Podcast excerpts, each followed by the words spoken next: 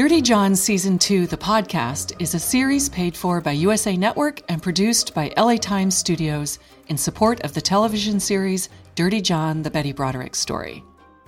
This series tells the riveting and complicated tale of the San Diego mother of four who murdered her ex husband and his new wife more than 30 years ago. The divorce, crime, and trial captivated the nation and continues to fascinate.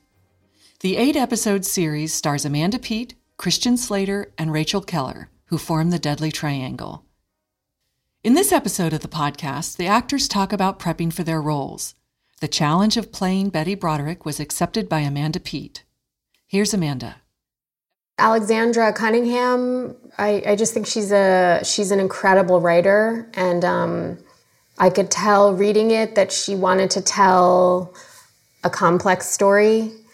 She seemed interested in and willing to show Betty in an abusive light, and she seemed interested and willing to show that Dan wasn't the sole culprit in this tragedy, and she's not interested in vilifying him, but rather taking a really complex look at what led up to this tragedy. Once Alexandra explained to me that she didn't want me to do an imitation it made me feel like the only thing she was really interested in is the psychological portrait. And I think probably most actors are really fascinated by the idea of mental illness and also the idea of what makes someone snap. In order to tell the saga of Betty Broderick, finding the right actor to play Dan Broderick was crucial.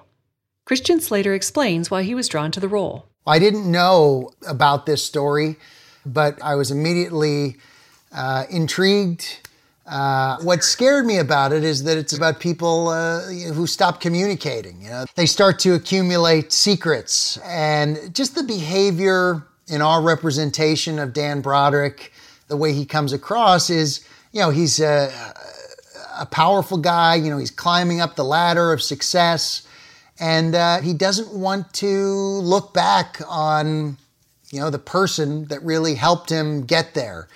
So there was a level of uh, cruelty. You know, I mean, there's there's abuse and then there's emotional abuse, and I believe that uh, that was something that they both were were putting each other through to a certain degree, and it's just a story that you really wish they had gotten some real help. It's certainly a, a tale about lies and the damage that that can do, you know, and how that can really drive somebody crazy. The Broderick marriage was a cruel one. The fairy tale life they led from the outside was not the reality at home. Amanda Peet talks about these conflicts.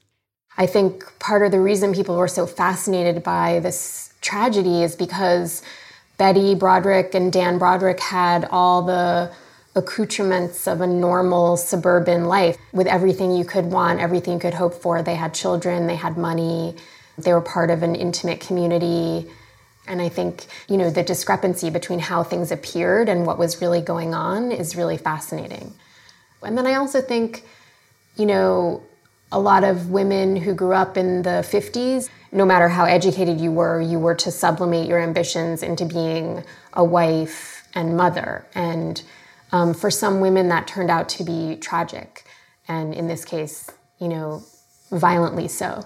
But I think a lot of people, including me, are really interested in that idea. If, if you have no identity other than your identity as a wife and mother, and then that gets taken away from you, what could happen?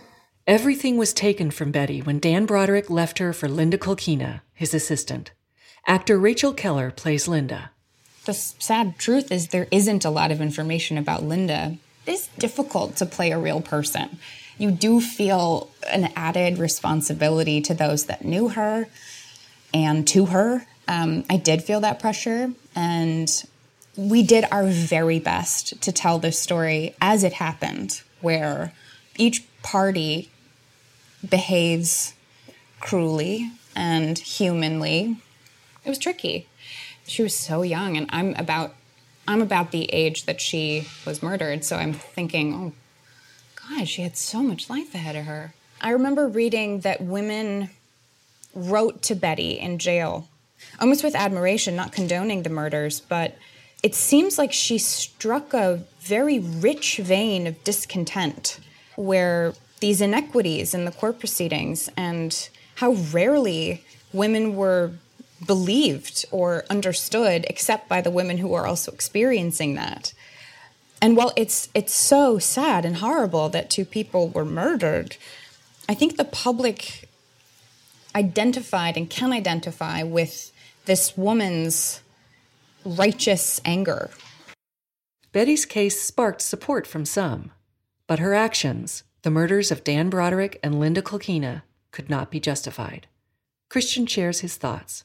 It's a cautionary tale. I think it's important for people to be reminded of uh, what can happen when you do lie, when you do manipulate, when you do keep secrets, when you don't ask for help, no matter what time period you're in. You know, it could be the 18th century, and, and people would still say, uh, yeah, yeah, I've been there, I've done that, or I don't want to do that.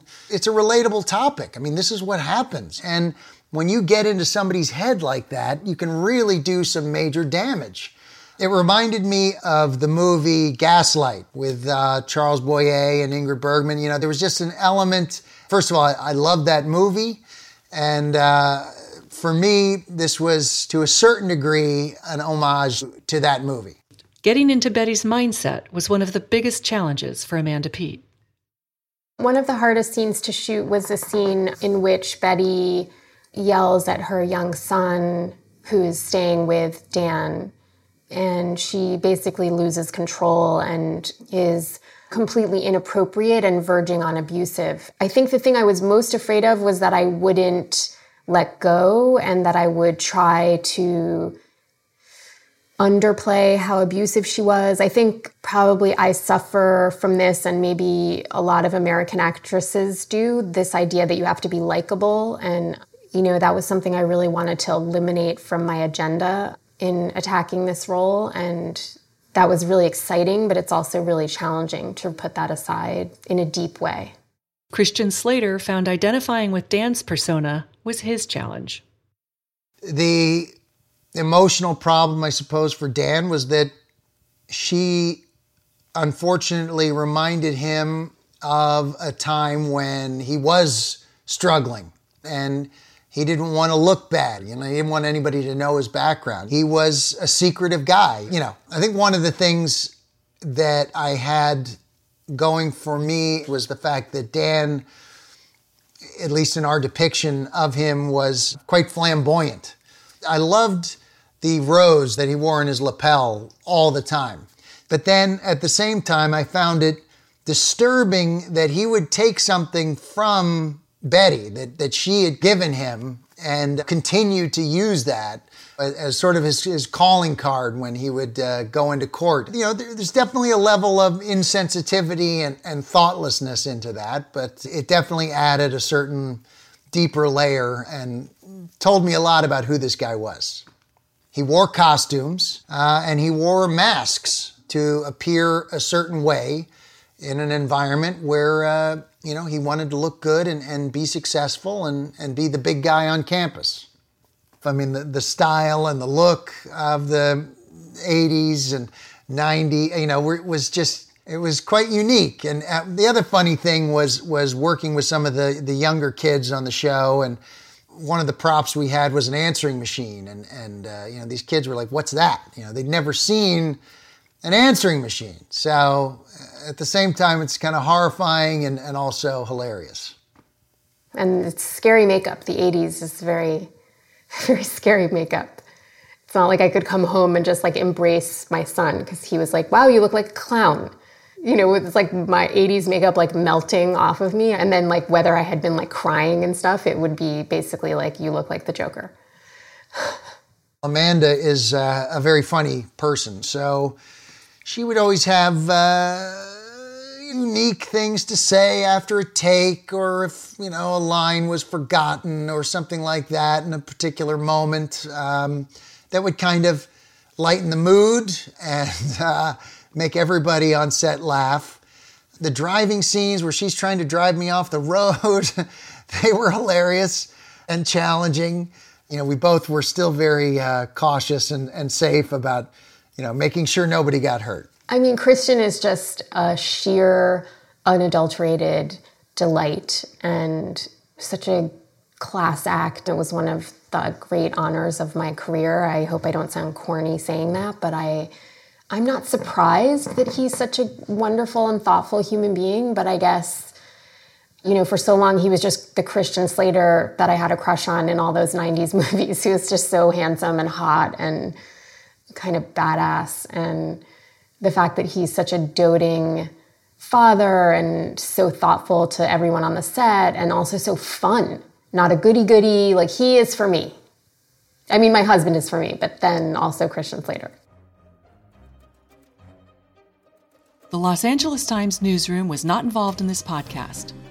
The two episode premiere of Dirty John, the Betty Broderick story, is Tuesday, June 2nd on USA Network.